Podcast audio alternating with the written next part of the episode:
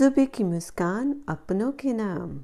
दिन की शुरुआत, श्री शांति वचन भंडार। वचन 108 संसार में सबसे सुखदाई और सरल काम है नाम सुमिरन, क्योंकि वह चलते, फिरते, उठते, बैठते और सोए हुए भी हो सकता है।